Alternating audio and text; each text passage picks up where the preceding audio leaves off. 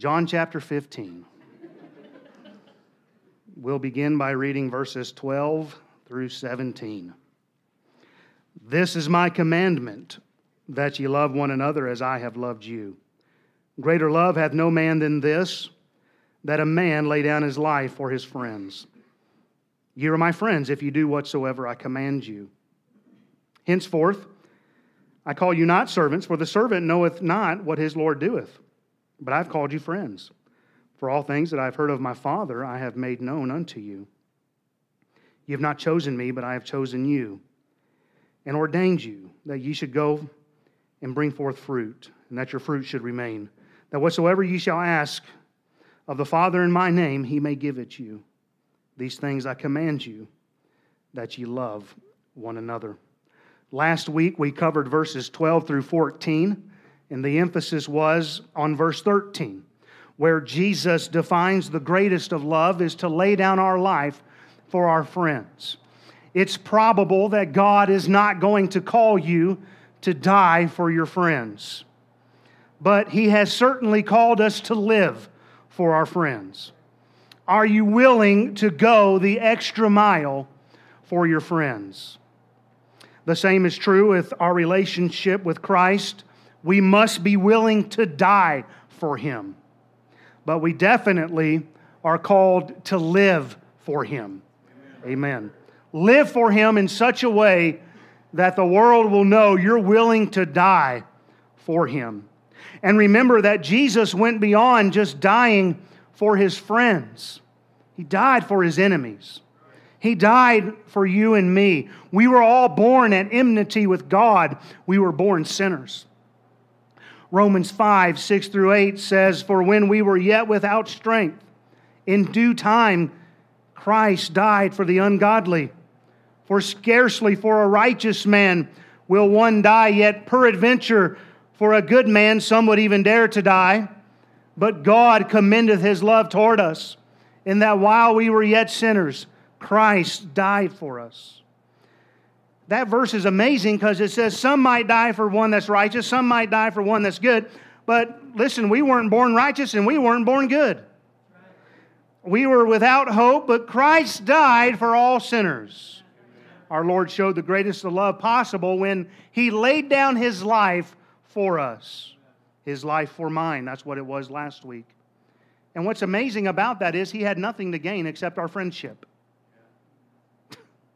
listen, once you, once you get a hold of Christianity being a friendship with God, it changes your life. Hallelujah, what a Savior. It is beyond just me following some religious manual, it is beyond just me following some precepts of the church. Amen. It is me walking with God. He is my friend. Look at verse 15. Henceforth I call you not servants for the servant knoweth not what his Lord doeth, but I have called you friends.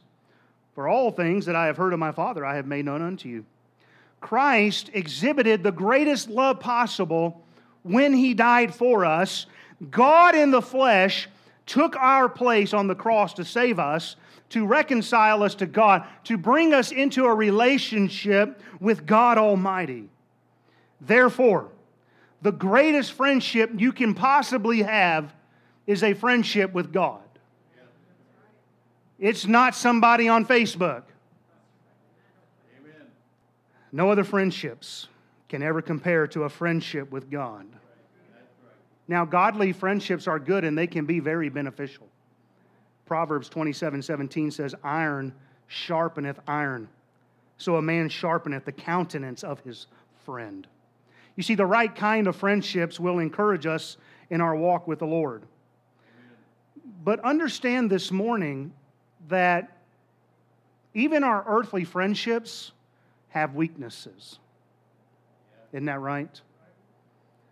Our earthly friends at some point disappoint us because we're all sinners. None of us are perfect. Sad to say, I've disappointed every one of my friends to some degree, especially, and, and here's what's interesting you really end up disappointing those you are most closest to. And here's the reason why because the more you see of somebody else, the more you realize they're not perfect.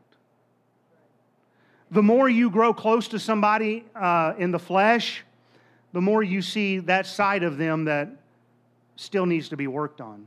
See, we can hide it pretty good in here this morning, right? We can all put on a smile. We can look like we're Christians. We can act it. We can talk it. But for those of you that are close friends in here and you fellowship outside of the church, maybe you hang out together, at some point you start to see things and go, eh, I don't like that. And that's just life. It's because we're not perfect. That's why it's rare to have a friendship that lasts a lifetime. Because we do disappoint. And it takes somebody who will look past our shortcomings, that will look beyond our faults, and will forgive us and still be our friend, that will be patient with us as we grow with the Lord. But I said all that to say this the great thing about Christ is the more you get to know Him, the more perfect you realize He is. There's no flaw in Him. The closer you grow to the Lord, unlike our earthly friendships that we eventually realize they're going to disappoint us, Jesus will never disappoint you. Amen. There's no greater honor than to be called a friend of God. You know, uh, Charles Weigle wrote a wonderful song, and I wish I had the story behind the song for you this morning. Because the story, when he penned these words, is, is wonderful. He wrote a song entitled No One Ever Cared for Me Like Jesus. I want you to listen to the first, first verse. I would love to tell you what I think of Jesus, since I found in him a friend so strong and true. I would tell you how he changed my life completely. He did something that no other friend could do. No one ever cared for me like Jesus. There's no other friend so kind as he. No one else could take the sin and darkness from me. Oh, how much he cared for me. See, he's a friend that goes beyond earthly friendships. It's an honor to be called a friend of God. How do we become his friend? Well, verses 14 and 16, when we take those together, it makes it clear that we are to love one another. But we covered this thought last week. So, what else does the Bible say about being the friend of God? We know the Bible is full of people who are friends of God, but there's one person that is explicitly called the friend of God in the Bible, and that man is Abraham. What can we learn from Abraham in the context of being a friend of God? Well, James 2:23 says, "And the scripture was fulfilled which saith, Abraham believed God, and it was imputed unto him for righteousness, and he was called the friend of God." We see that Abraham's called the friend of God because he believed. What did Abraham believe? According to Genesis 15, he believed God about the promised seed to come and without breaking all that down, it has its ultimate fulfillment in Christ. See Galatians chapter 3. Therefore, what Abraham believed in becoming the friend of God is he believed the gospel of Jesus Christ. You say, no, that doesn't sound right to me because uh, Abraham lived way back then. Well, listen to Galatians 3 8. And the scripture, foreseeing that God would justify the heathen through faith, preached before the gospel unto Abraham, saying, In thee shall all nations be blessed. The gospel was preached to Abraham. Now, if some people would get a hold of that, it would really upset their theology. But that's a message for another time. We see from Galatians 3 that faith in the gospel is what justifies the heathen. The lost can be justified, which means we can be just as if we've never sinned. We do that through faith. Faith and trusting in God's salvation through Christ by believing the gospel. The gospel is the death, burial, and resurrection of Christ. And so, as we, we put this together, Abraham believed God. Amen. He believed the gospel. And he was called the friend of God.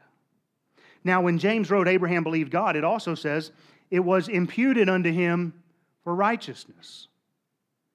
Having God's righteousness imputed means This is something else a lot of people really need to learn to get, but again, I'm trying to stay on target. Because Abraham needed God's righteousness imputed upon him, it means that Abraham was not righteous in of himself. He still needed God's righteousness. He still needed to be saved. He was not good enough in the sight of God. He needed God's righteousness. When Abraham believed the gospel, then God's righteousness was imputed on him, which means the righteousness of Christ was now upon Abraham. What a thought. Are you getting this? Believed God, believed the gospel. God's righteousness then added to Abraham's account. He now is walking around with the righteousness of God upon him. The Apostle Paul wrote in Philippians 3 9, and be found in him, not having mine own righteousness which is of the law, but that which is through the faith of Christ, the righteousness which is of God by faith. You see, our righteousness is not good enough. In fact, the Bible says our righteousness are as filthy rags in the sight of God. And our righteousness will not matter in the day we stand before Almighty God. We're all going to be judged. All that will matter in that day is whether or not God sees the righteousness of Christ upon us. It was after Abraham believed God that he had God's righteousness imputed unto him. Then the Bible says Abraham was called the friend of God. You see, you can't have friendship with God without going through the cross. You've got to get salvation through Christ alone. Then we get the righteousness, we get the forgiveness of sin. Then we become a friend of God. And what's amazing about this in Second Chronicles 20 and verse 7, it says, Abraham is God's friend forever. Amen. Forever. Therefore, you can have the greatest friendship ever offered to mankind a friendship that lasts for all eternity Amen. by simply placing your faith and trust in the Lord Jesus Christ alone for your salvation. All you have to do is have faith in the gospel. I don't know, that's too simple. Well, the Bible says that uh, it's as simple as a child could understand it.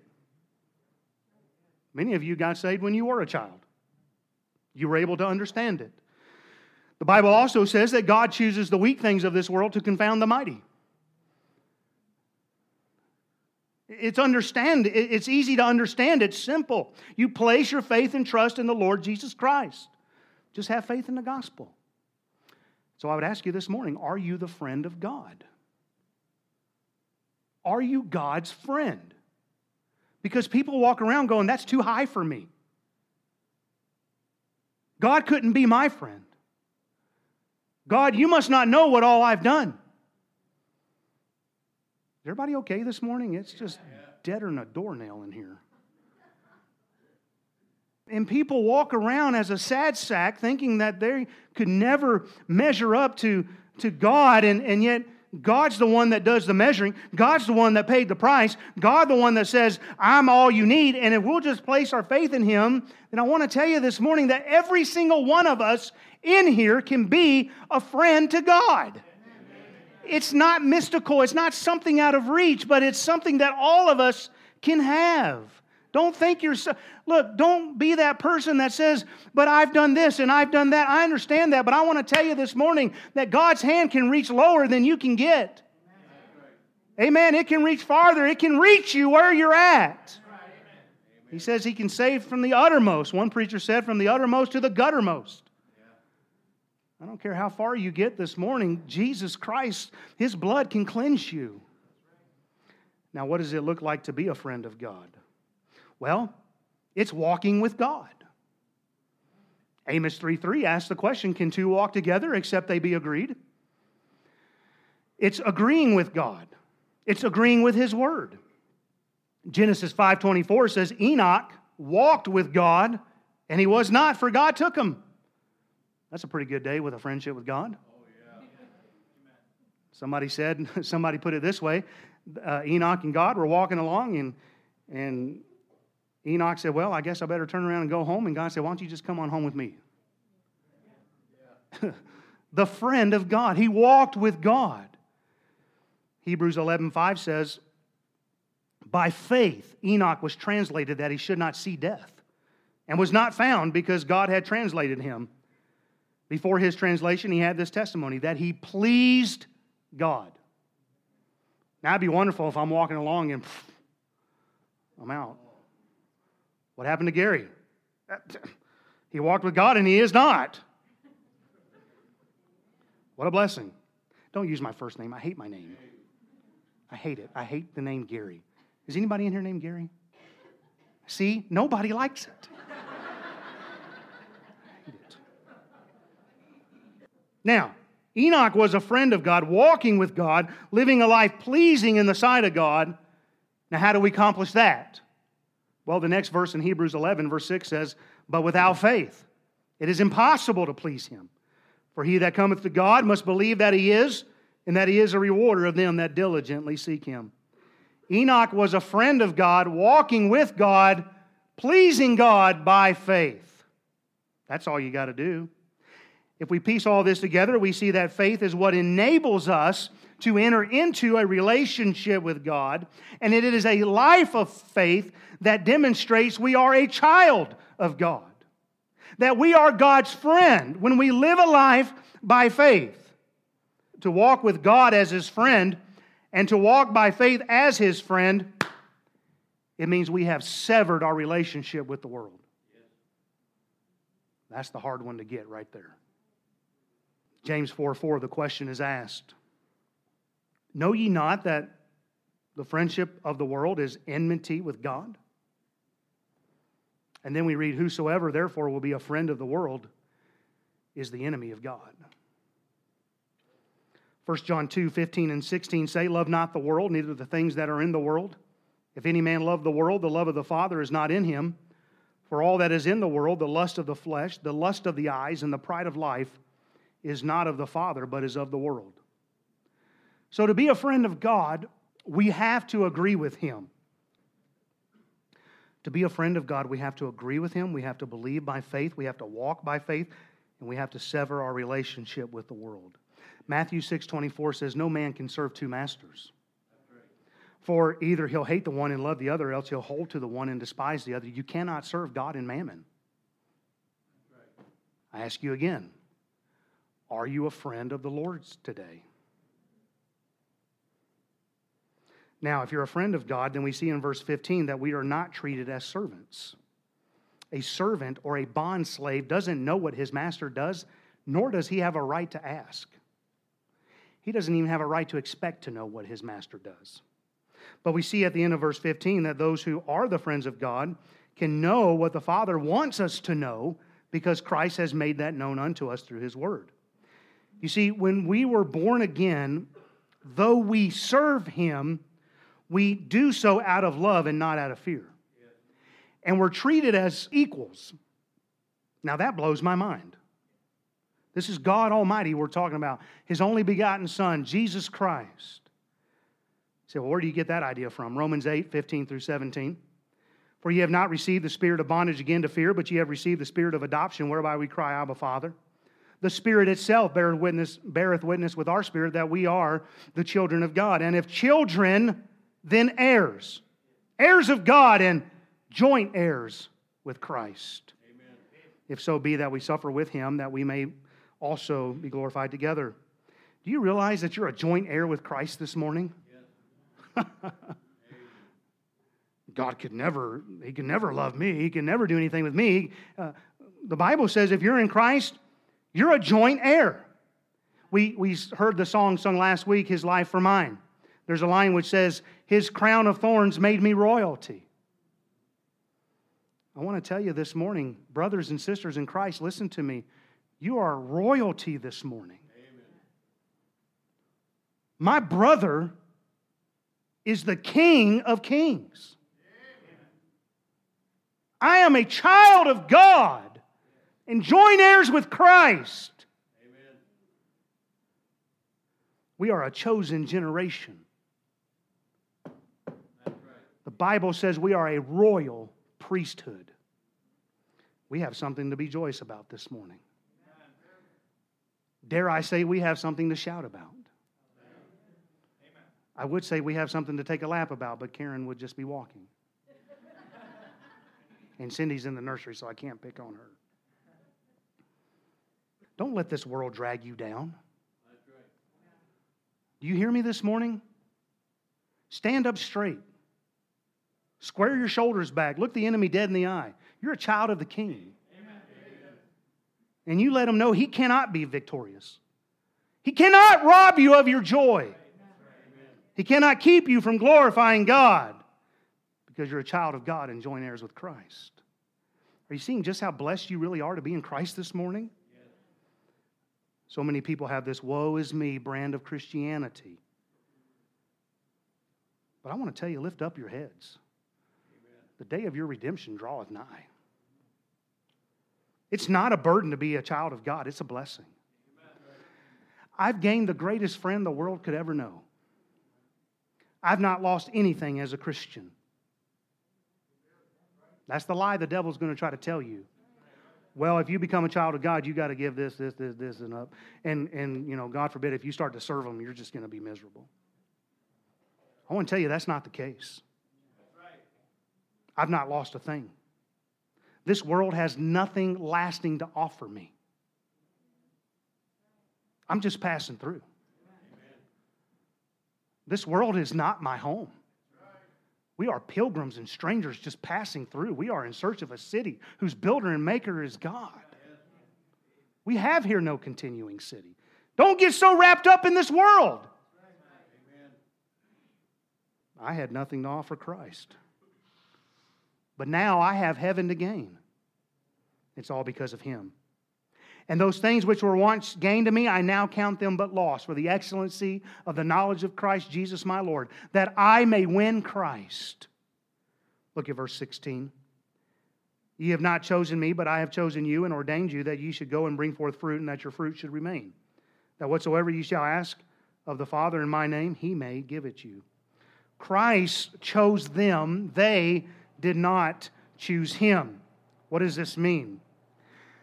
They did not find this man named Jesus and rally around him and elevate this man to the status of their earthly leader.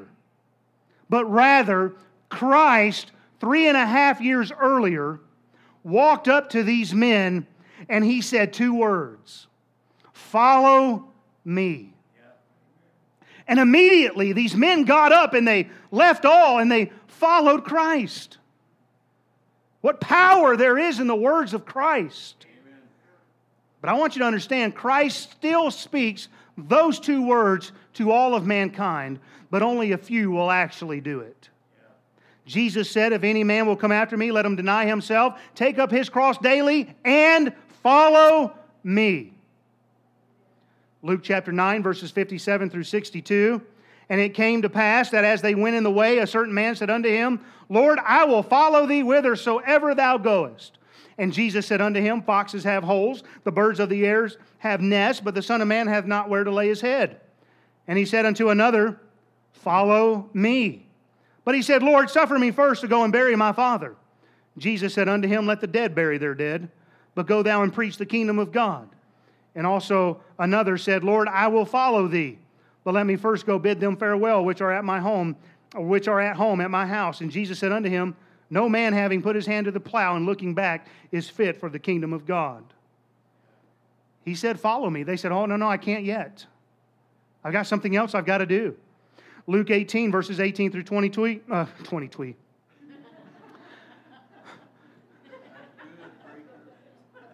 I make it look good, but it's hard.